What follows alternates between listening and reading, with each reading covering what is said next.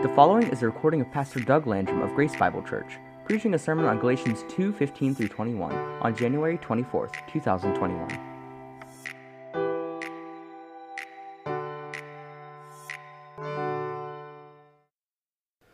It's be Galatians 2 15 through 21. We ourselves are Jews by birth and not Gentile sinners, yet we know that a person is not justified by works of the law, but through faith in Jesus Christ. So we also have believed in Christ Jesus in order to be justified by faith in Christ and not by works of the law, because by works of the law no one will be justified. But if, in our endeavor to be justified in Christ, we too were found to be sinners, is Christ then a servant of sin? Certainly not. For if I rebuild what I tore down, I prove myself to be a transgressor. For through the law I died to the law, so that I might live to God. I have been crucified with Christ. It is no longer I who live, but Christ who lives in me. And the life I now live in the flesh, I live by faith in the Son of God, who loved me and gave himself for me. I do not nullify the grace of God, for if righteousness were through the law, then Christ died for no purpose. Let's pray. Father, I just uh, thank you for the opportunity for us to get together again tonight and just hear your word uh, taught. God, Paul tells us that um, this word is not man's word, but it is yours. God, we thank you for that. We thank you for the gift of having your word, your instruction manual for our life. God, just be with Doug tonight. Speak through him. God, may we walk out of here changed and carry the word that we've heard tonight with us this week. In Jesus Christ's name we pray. Amen.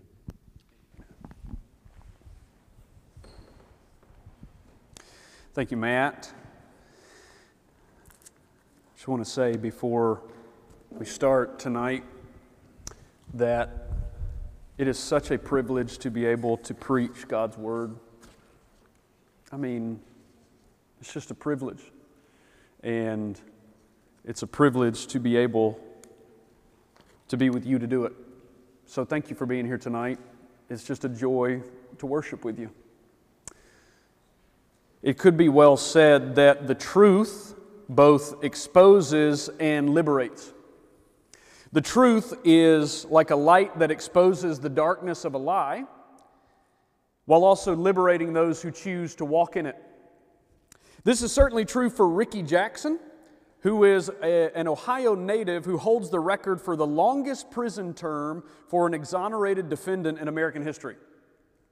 He was arrested at age 18 for killing Harold Franks, being implicated by the testimony of a 12 year old who apparently was not even at the crime scene. He was later convicted by three different juries. He spent 39 years in jail and was unwilling to accept a shortened sentence by admitting crime to by admitting guilt to a crime that he never committed. Later, Vernon, who was the 12 year old boy who had implicated him in the crime, rescinded his testimony as an adult. Jackson was set free, and upon being set free, he said, and I quote, the kid told a whopper. Yes, a whopper he did tell that cost him nearly four decades of his life. And yet, when the truth came out, the truth not only exposed the lie, but also liberated Ricky Jackson, who had been imprisoned. And in an absolute sense, that's also what the truth of the gospel does for us. It both exposes us in our sin while also liberating us at the same time. John 3 says, after the famous passage of John 3:16, for God so loved the world that he gave his one and only son, that the light has come into the world. But men love the darkness rather than the light, and so they don't come to the light for fear that their deeds would be exposed. But for anybody who is willing to come to the light and embrace the light and the truth of Christ, here's what Jesus says to us in John 8 32. And you will know the truth and you can finish it, and the truth will what? Set you free. What Paul is doing in Galatians 2 15 to 21 is he wants to make crystal clear what is the truth of the gospel. He wants to expose a lie and liberate these Galatian believers once again. Because, as you know, if you've been with us over the past few weeks as we've studied this letter, that there were some false teachers who had crept into these Galatian churches and were telling a lie. They were essentially adding to the gospel of grace some legal observances that these believers, these Gentile believers, needed to observe if they were going to be really in with the people of God.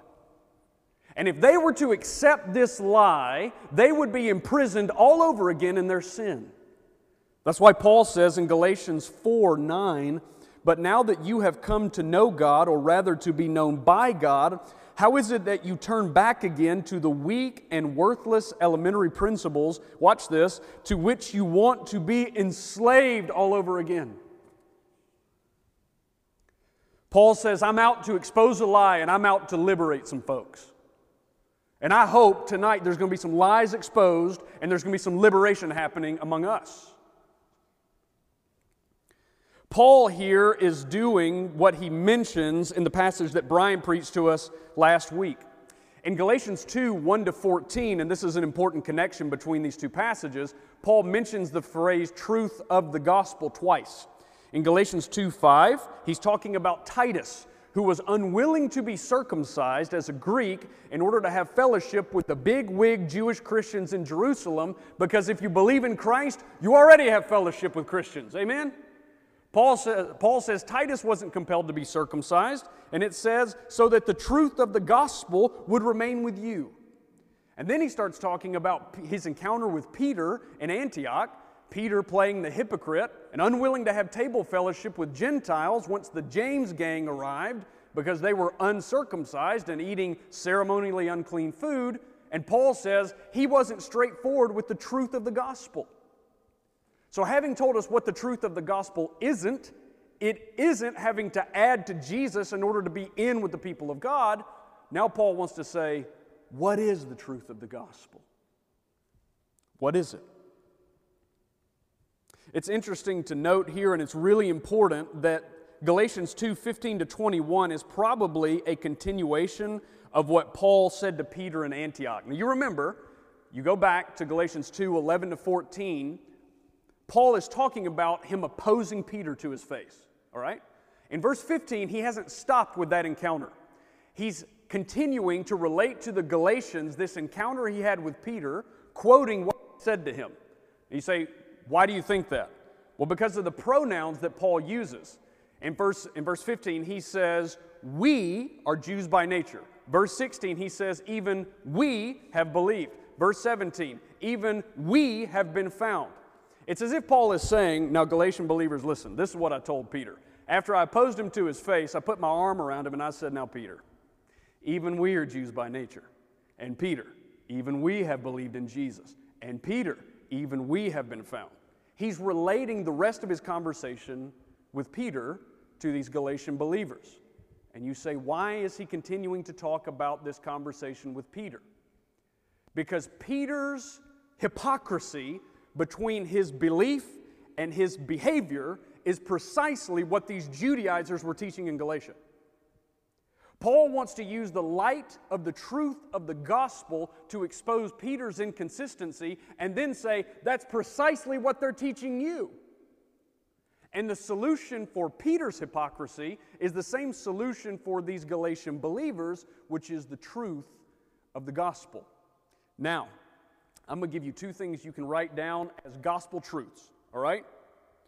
Gospel truths that you can write down. Now, there's a whole bunch we're going to do in between mentioning these gospel truths. But here's gospel truth number one we are justified by faith in Christ. Gospel truth number one we are justified by faith in Christ. Gospel truth number two we live by faith in Christ. All right? We are justified by faith in Christ, and then we live by faith in Christ. I want to tell you, I know those sound like elementary truths. But come on, somebody. This, that's, that's some good stuff right there. That's some good stuff. All right, let's start off number one with we are justified by faith in Christ. You can't really miss the, Paul's point here in verse 16, can you? He's not mentioned the word justified until right now, and he mentions it about a hundred times in one verse. All right? Listen to verse 16. He, I'm going to start with 15. He says, We are Jews by nature and not sinners from among the Gentiles. Now, watch this. Nevertheless, knowing that a person is not justified by works of the law, but through faith in Christ Jesus. Even we have believed in Christ Jesus so that we may be justified by faith in Christ and not by works of the law, since by the works of the law no flesh will be justified. You got it? Paul must believe, as we've said before, that repetition breeds comprehension. You're not justified by works of the law, you were justified by faith in Christ. But what does being justified mean?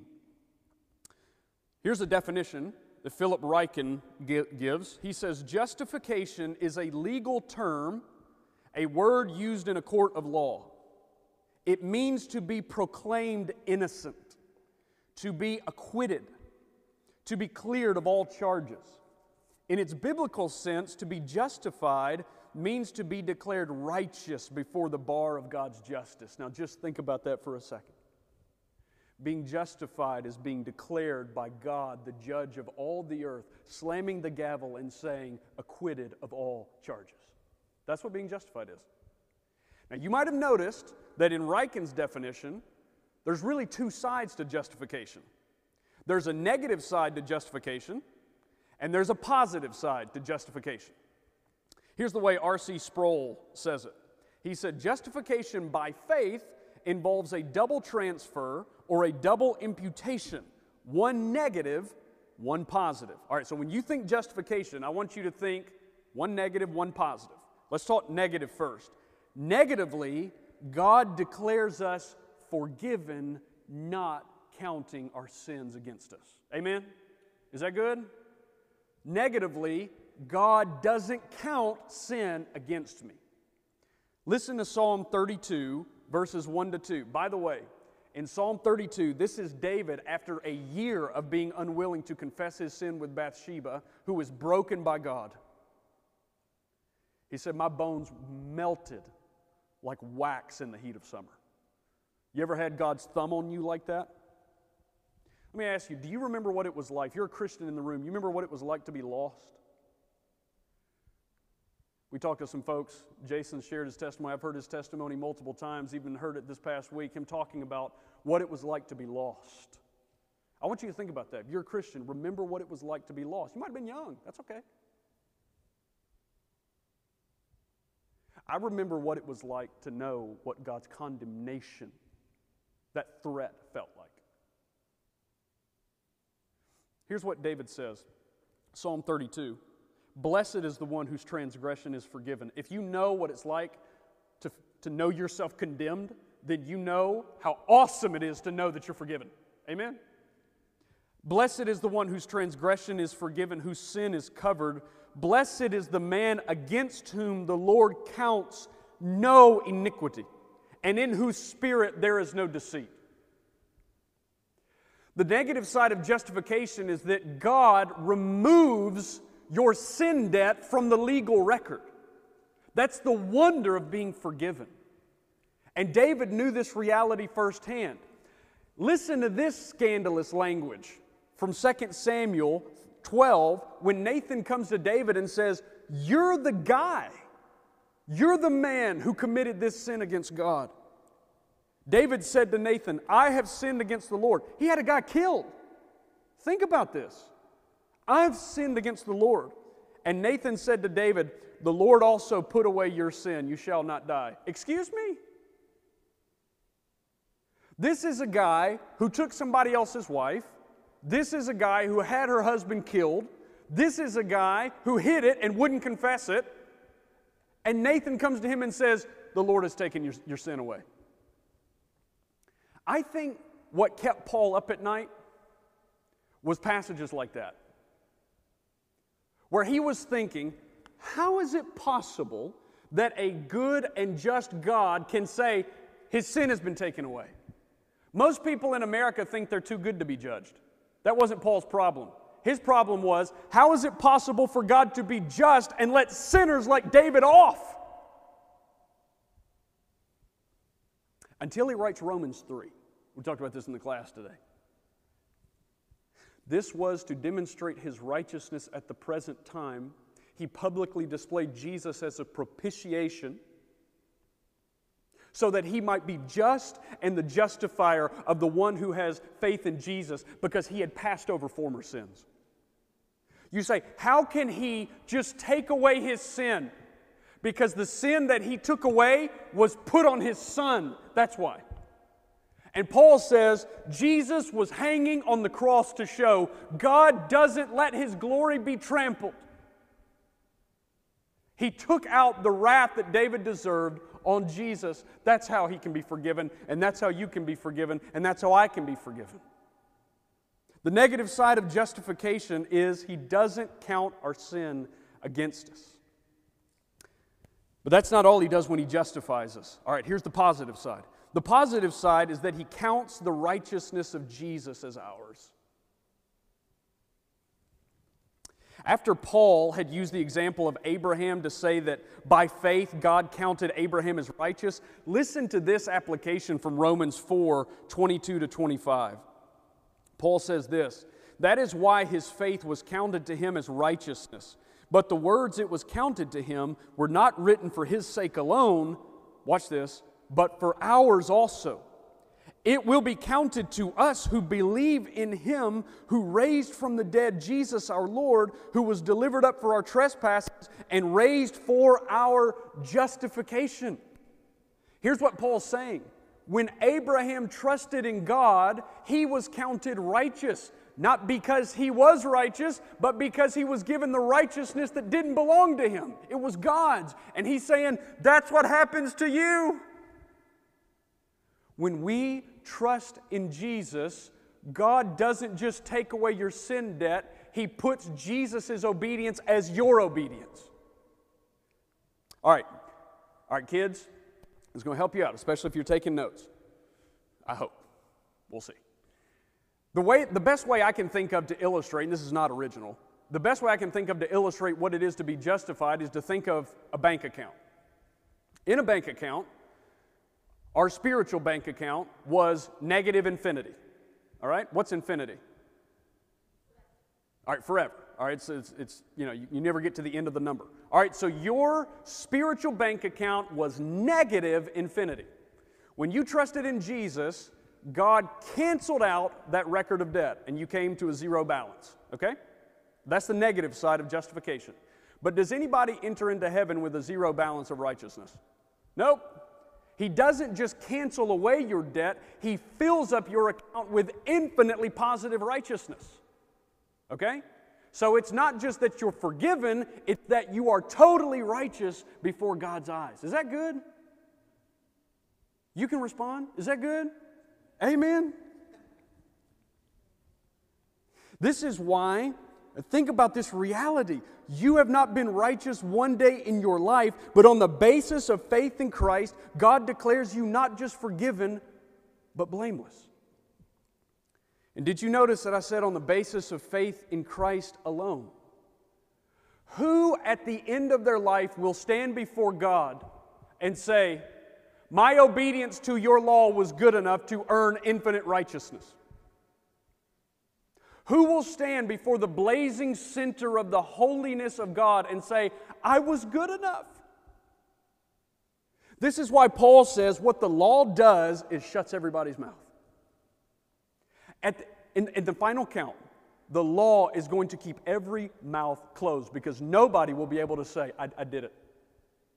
Paul says, Romans 3 19 to 20, now we know that whatever the law says, it speaks to those who are under the law, so that every mouth may be closed and all the world may become accountable to God. Because by the works of the law, no man will be justified in his sight, for through the law comes the knowledge of sin. The constant witness of the Bible is that nobody's righteous on their own merit. Nobody's going to make it because they were good enough. In fact, Paul is quoting here David in Psalm 143, the passage that Brian read. David has got issues with his enemies, and he's coming to God for help. And he's saying, You're going to have to answer me according to your righteousness because I don't have any. Listen to Psalm 143 again. Hear my prayer, Lord.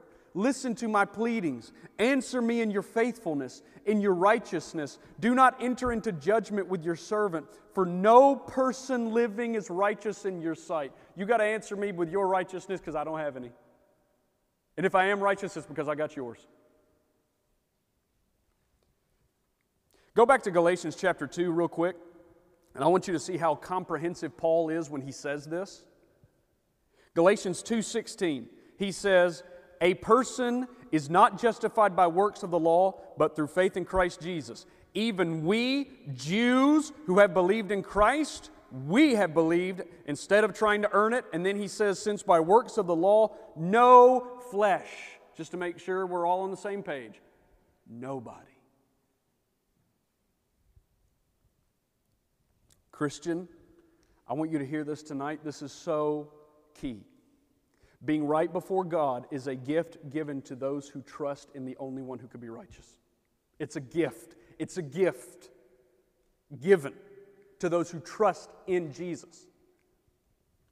He lived the life I can't live. He died the death I deserve. Listen to 2 Corinthians 5:21. Memorize this passage, quote it to yourself a thousand times. He made him who knew no sin to be sin on our behalf so that we might become the righteousness of God in him. All right, so that's justification. That's justification. Gospel truth number one we are justified by faith in Christ. Now, here's an implication of being justified by faith in Christ, all right? Implication. And this is a big one. If we are all justified by faith in Jesus, Jews and Gentiles, then the footing, the, the ground at the foot of the cross is level. There are no second class citizens in the kingdom of God. There are no those on the other side of the tracks in the kingdom of God. If you're in because of Christ, you are fully in, regardless of your background or social status or race or where you came from or how bad you were before you got saved. If you're in by Christ, you are fully in. And this is, this is the, the implication that Paul's drawing here. Look what he says in Galatians 2.15. Now, I need you to pay attention, okay? This is tricky. this is tricky. A lot of y'all been praying for me this week. Y'all pray for me right now. Okay. We are Jews, Paul says, we are Jews by nature and not sinners from among the Gentiles. All right, now, let me ask you a question. You guys, you guys tell me. Who's Paul saying when he says we? We talked about this just a few minutes ago. Who's we? All right, Paul and Peter, okay? He's continuing telling the Galatians, this is what I said to Peter, all right? Peter, even we are Jews by nature and not sinners from among the Gentiles. So, Peter, Paul, and whoever else, the other Jews that were there at Antioch, okay? All right. Here's what Paul is not saying. What Paul is not saying is that Peter, now you know no Jews are sinners and Gentiles are, in a moral sense. That's not what he's saying, okay? If that were what he was saying, he would be flatly contradicting himself in other parts of the Bible, like this Romans 3 9 to 10. Paul says, What then? Are we, Jews, better than they, Gentiles? Not at all. For we have already charged that both Jews and Greeks are all under sin. Okay? So, Jews and Greeks, in a moral sense, all sinners. All right, so what is Paul saying when he says, we're Jews by nature and not sinners from among the Gentiles. What Paul's doing is he's citing the typical Jewish perspective that Gentiles who lived outside the boundaries of the law are pagans and sinners, okay? Because they're not law abiding. Douglas Moo said it this way Paul is almost certainly using sinners from the typical Jewish perspective that viewed Gentiles as, by definition, excluded from citizenship in Israel and foreigners to the covenants of promise. So he's saying, now, Peter, you know the typical Jewish perspective on Gentiles is that they live outside the boundaries of the law. Okay. But then Paul makes these two stunning admissions.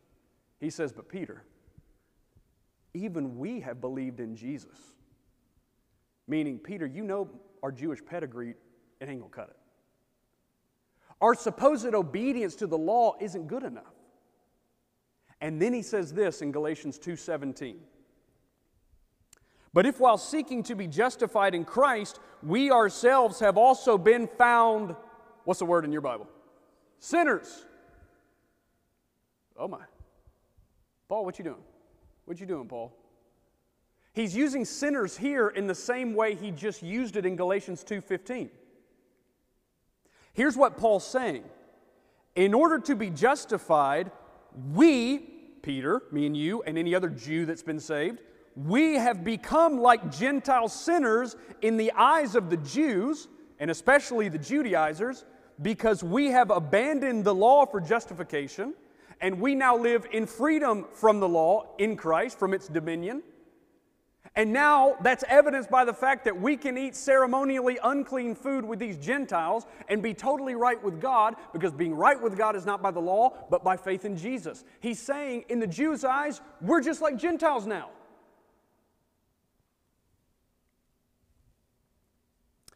Douglas Moo said again, in effect, Paul would be saying, although we Jews, in contrast to the Gentiles, would seem to have an inherent right to justification, even we have turned our back on the law of Moses and have embraced faith in Christ as the means to justification. In the Judaizers' eyes, listen to this, this made Paul and Peter and any other Jew who lived in freedom in Christ like a Gentile sinner. And I think Paul, with some bacon in his mouth, said, I'm good with it.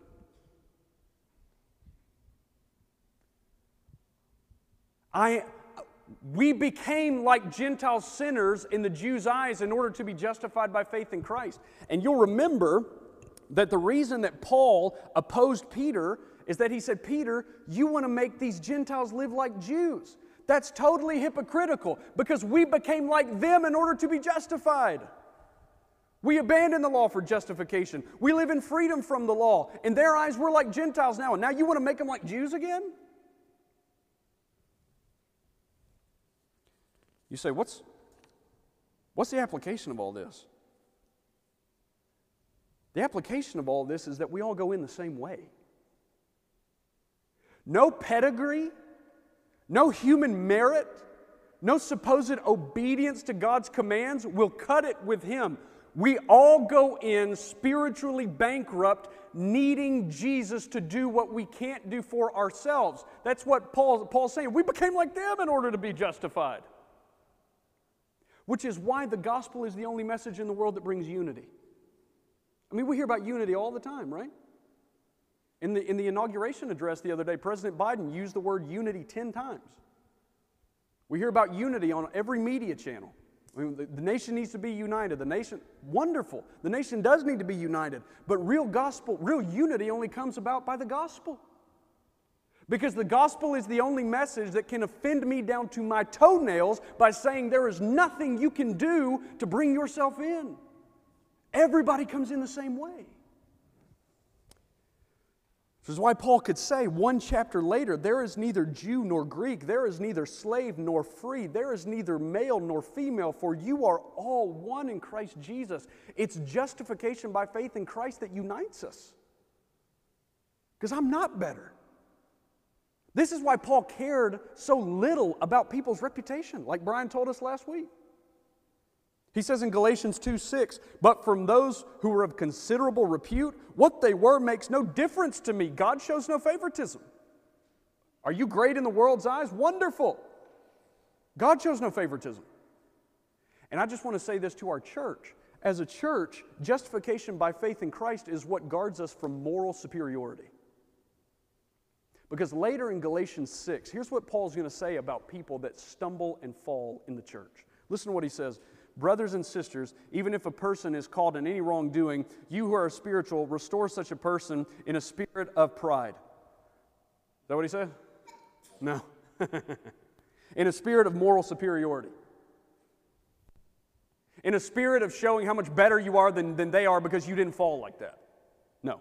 Restore such a one in a spirit of gentleness, each one looking to yourself, so that you are not tempted as well. It's justification by faith that says, I am literally no better. And I'm coming to you with gentleness because we need each other. So that's the implication. There's gospel unity given the fact that justification by faith in Christ means we all go in the same way. Okay, now there's an accusation. So we got gospel truth number one, which is we're justified by faith in Christ. Implication, that gives us gospel unity. Here's the accusation there's an accusation of Jesus. Paul's responding to it. Look at Galatians 2:17. But if while seeking to be justified in Christ, we ourselves have also been found sinners, is Christ then a servant of sin? All right, now everybody, put on your Judaizer hat. Got my Judaizer hat on. All right, Liam's got his Judaizer hat on. Good. Ashley got her Judaizer hat on. Start thinking like a Judaizer, okay? For the Judaizers, if a Jew to come to Jesus abandoned their confidence in the law and lived in freedom from the law's dominions, they're thinking, well, Jesus makes Jews live like Gentile sinners, so he must be promoting sin. Is Christ a servant of sin then? Is he promoting sin by telling people to abandon the law and come to him for salvation? Paul says, me genoito, which is, may it never be. Now, why is it that Jesus is not promoting sin, real sin, to tell people to abandon the law and come to Him? Because that's why the law was given. That's why the law was given. Galatians 3:24, listen to this. Therefore the law has become our guardian to lead us to Christ so that we may be justified by faith. What does the law do? The law takes your hand, okay? Jesus is there. The law takes you by the hand and says, Let me take you to Jesus. That's what the law does. If you're really hurt, you imagine, you know, just think about like you got a compound fracture in your leg or something, it's real bad, like one of those football injuries. Oh. And you get a mirror, you're like, okay, just show me how bad it is. Show me how bad it is. Somebody gets you a mirror. They put it up right there, and you're like, whew, that's real bad. That's real bad. Do you then say, give me that mirror, I need to perform surgery? Or do you say, that mirror is showing me how bad it is, I sure better find a doctor quick, right? You don't take the mirror of the law and try to fix yourself with it. When it exposes you, you say, oh, now it's sending me to the answer Jesus. So for Jesus to use the law lawfully and have it point people to Him is not sinful.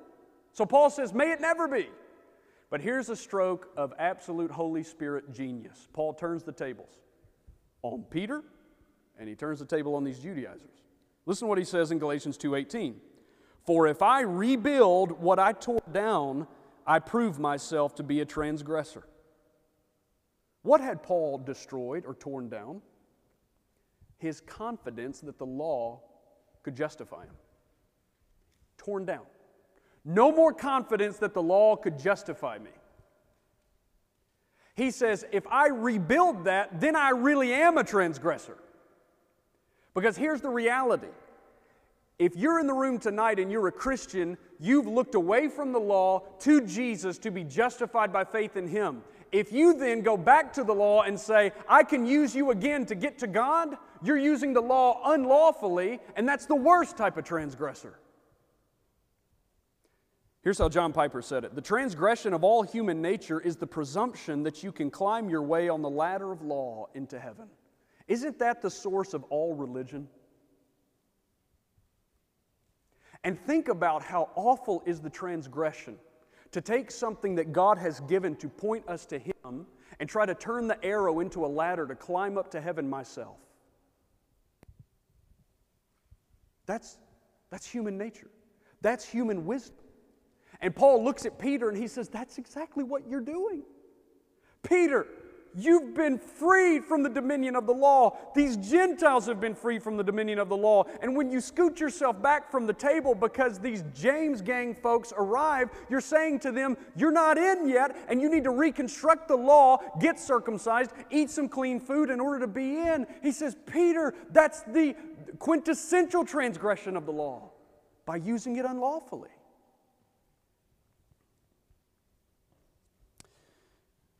The gospel and human wisdom just don't mix. Human wisdom tells you in every way possible it's your role to get yourself to God. And the gospel needs to baptize our minds over and over and over again so that we don't try to climb the law to get to God, but see that the law was given to point us to Jesus. Here's a question for you. Having been justified by faith in Christ, how are you tempted to put your trust in you all over again? Think about it. How are you, t- when you blow it, do you say, man, I need to make this up so God will be happy with me again? That's rebuilding the law.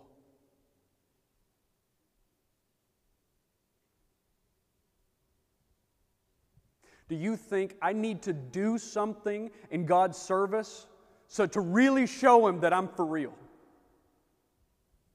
That's trying to gain His favor. Be careful with that. Oh, if we've been changed, we're going to want to be in His service. We'll want to obey Him. But, friends, never try to make your obedience the ladder that gets you there in any way.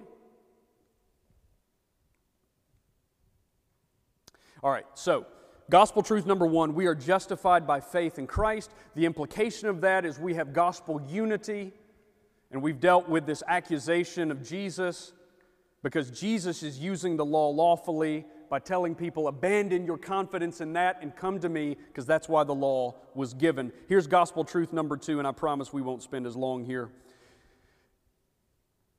We live by faith in Christ Jesus. You don't rebuild your confidence in the law in order to come to God, in order to live for God, because if you're a Christian, you died to the law. I'll say that again. You don't reconstruct your confidence that the law can get you there in any way as a Christian in order to live for God because you died to the law. Now, what does it mean to die to the law? Listen to Galatians 2:19. For through the law I died to the law so that I might live for God. If you want to reconstruct the law, you will not live for God. The way to live for God is to die to the law. Now, for a Jew to say that, for a Jew to say that? Oh, Paul, really? The way to live to God is not how your human mind would think. I got to do, I got to do, I got to do. He says, You got to die, you got to die, you got to die. Here's how John Calvin said dying to the law is. He said, To die to the law is to renounce it and to be freed from its dominion, so that we have no confidence in it and it does not hold us captive under the yoke of slavery. Now, did you notice that Paul said he died to the law through the law? Okay? Think about this. He died to the law. Paul dies to the law. How does he die to the law? He dies through the law. I don't know how many times this week I thought about 2 Peter 3, where Peter says, Our brother Paul has written some things that are hard to understand. This is one of those things, okay? Like, come on, Paul. All right. He died to the law through the law. What does he mean by that? All right, I'm going to give you a shot at it right here. The law carries with it a curse for those who don't keep it. Galatians 3:10. All who rely on the works of the law are under a curse, for it is written, Cursed be everyone who does not abide by all things written in the book of the law and do them. Now, raise your hand if you have kept all of God's commands perfectly your entire life. Chad is holding his arms down. Don't raise your hand right here. This is not the time to raise your hand.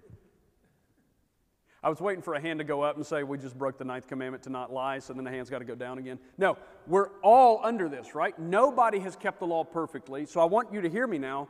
If you're in the room without Christ, and I'm serious, listen to what that just said under a curse. If you don't keep the law perfectly, you are under a curse. Okay. So Paul says he died to the law. The law has a curse, and I think what he's saying is the law killed me.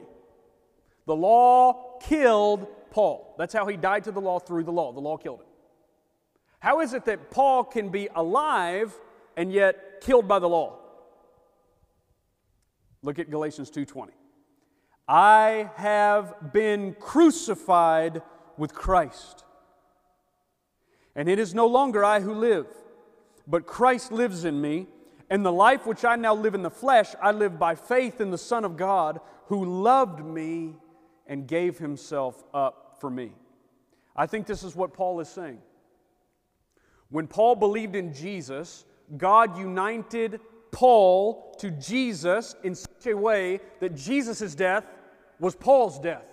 And what did Jesus die under? Galatians 3:13. Christ redeemed us from the curse of the law by becoming a curse for us, for it is written, Cursed is everyone who is hanged on a tree. Paul was killed by the law because he was united to Christ, and Christ died under the penalty of the law. So, Paul, having died to the law, is now free. Here's how Philip Ryken said it Now, as far as the Christian is concerned, the penalty of the law has already been carried out.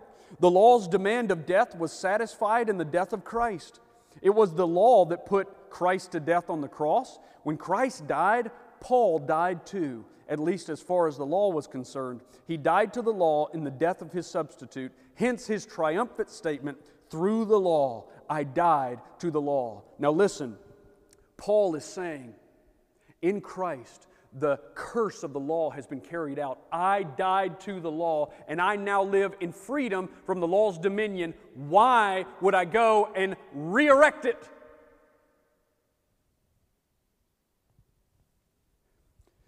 Did you notice that Paul said, We live by faith in Christ, but he said, I was crucified, but I live? Paul. I have been crucified with Christ. And yet I live. Yet not I, but Christ who lives in me. You say, how can he die and he live in the same passage? Because the I that died and the I who lived are not the same I. The Doug who died and the Doug who lives is not the same Doug. Insert your name there. The I that was enslaved to sin and under the curse of the law was crucified, and now the I that lives is so identified with the life of Jesus that for him to live is me living. And so, how do I live? I trust in him to live his life in me. I have been crucified with Christ. It is no longer I who live, but Christ lives in me. And the life which I now live in the flesh, I live by faith in the Son of God who loved me and gave himself up for me. And here's an application, and we're done. Having been freed from the law and living now in Christ, do you want to go back? To trying to do it yourself? Re erecting the law that's pointing you to Jesus to be like a ladder that you can use to get yourself there, like they did in the Tower of Babel. This is why Paul goes off on the Galatians in Galatians 3. He says, My beloved idiots, having started with the Spirit, are you now going to go on in the flesh? Are you so foolish?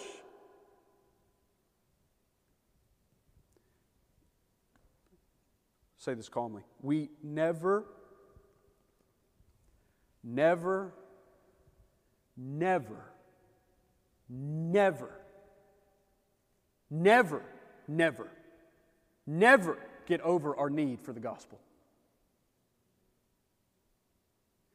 The gospel is the way you entered, and the gospel is the way you go on, folks. You don't live by re erecting the law, you live by faith in the one who is in you to carry out his life through you. One commentator said, It is then faith and not works or legal obedience that releases divine power to live a Christian life. Did you hear that? It's not works or legal obedience. It's not your effort. It's faith in Christ that releases power to live this Christian life. He says, in essence, Paul affirmed, if he loved me enough to give himself for me, then he loves me enough to live out his life in me. If he loves me that much, he ain't gonna let me go. He's gonna keep me, he's gonna live his life through me. I can trust in Him. I don't have to figure out a way to keep Him good with me. I'm good with God forever because of Jesus. And in that confidence, you can conquer sin. In that confidence, you can live with power. In that confidence, you can testify to the grace of God in your life without nullifying it.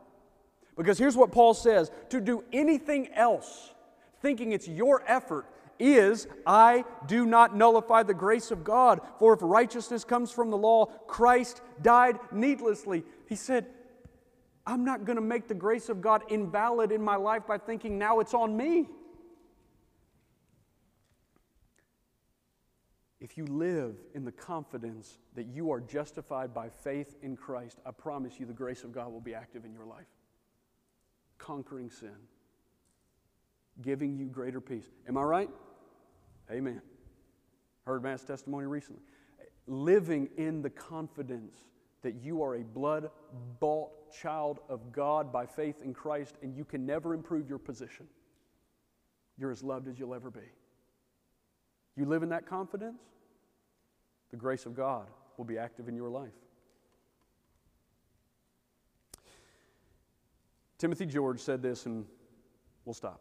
He said, If we add works of the law to the sacrifice of the cross, then indeed we make a mockery of Jesus' death.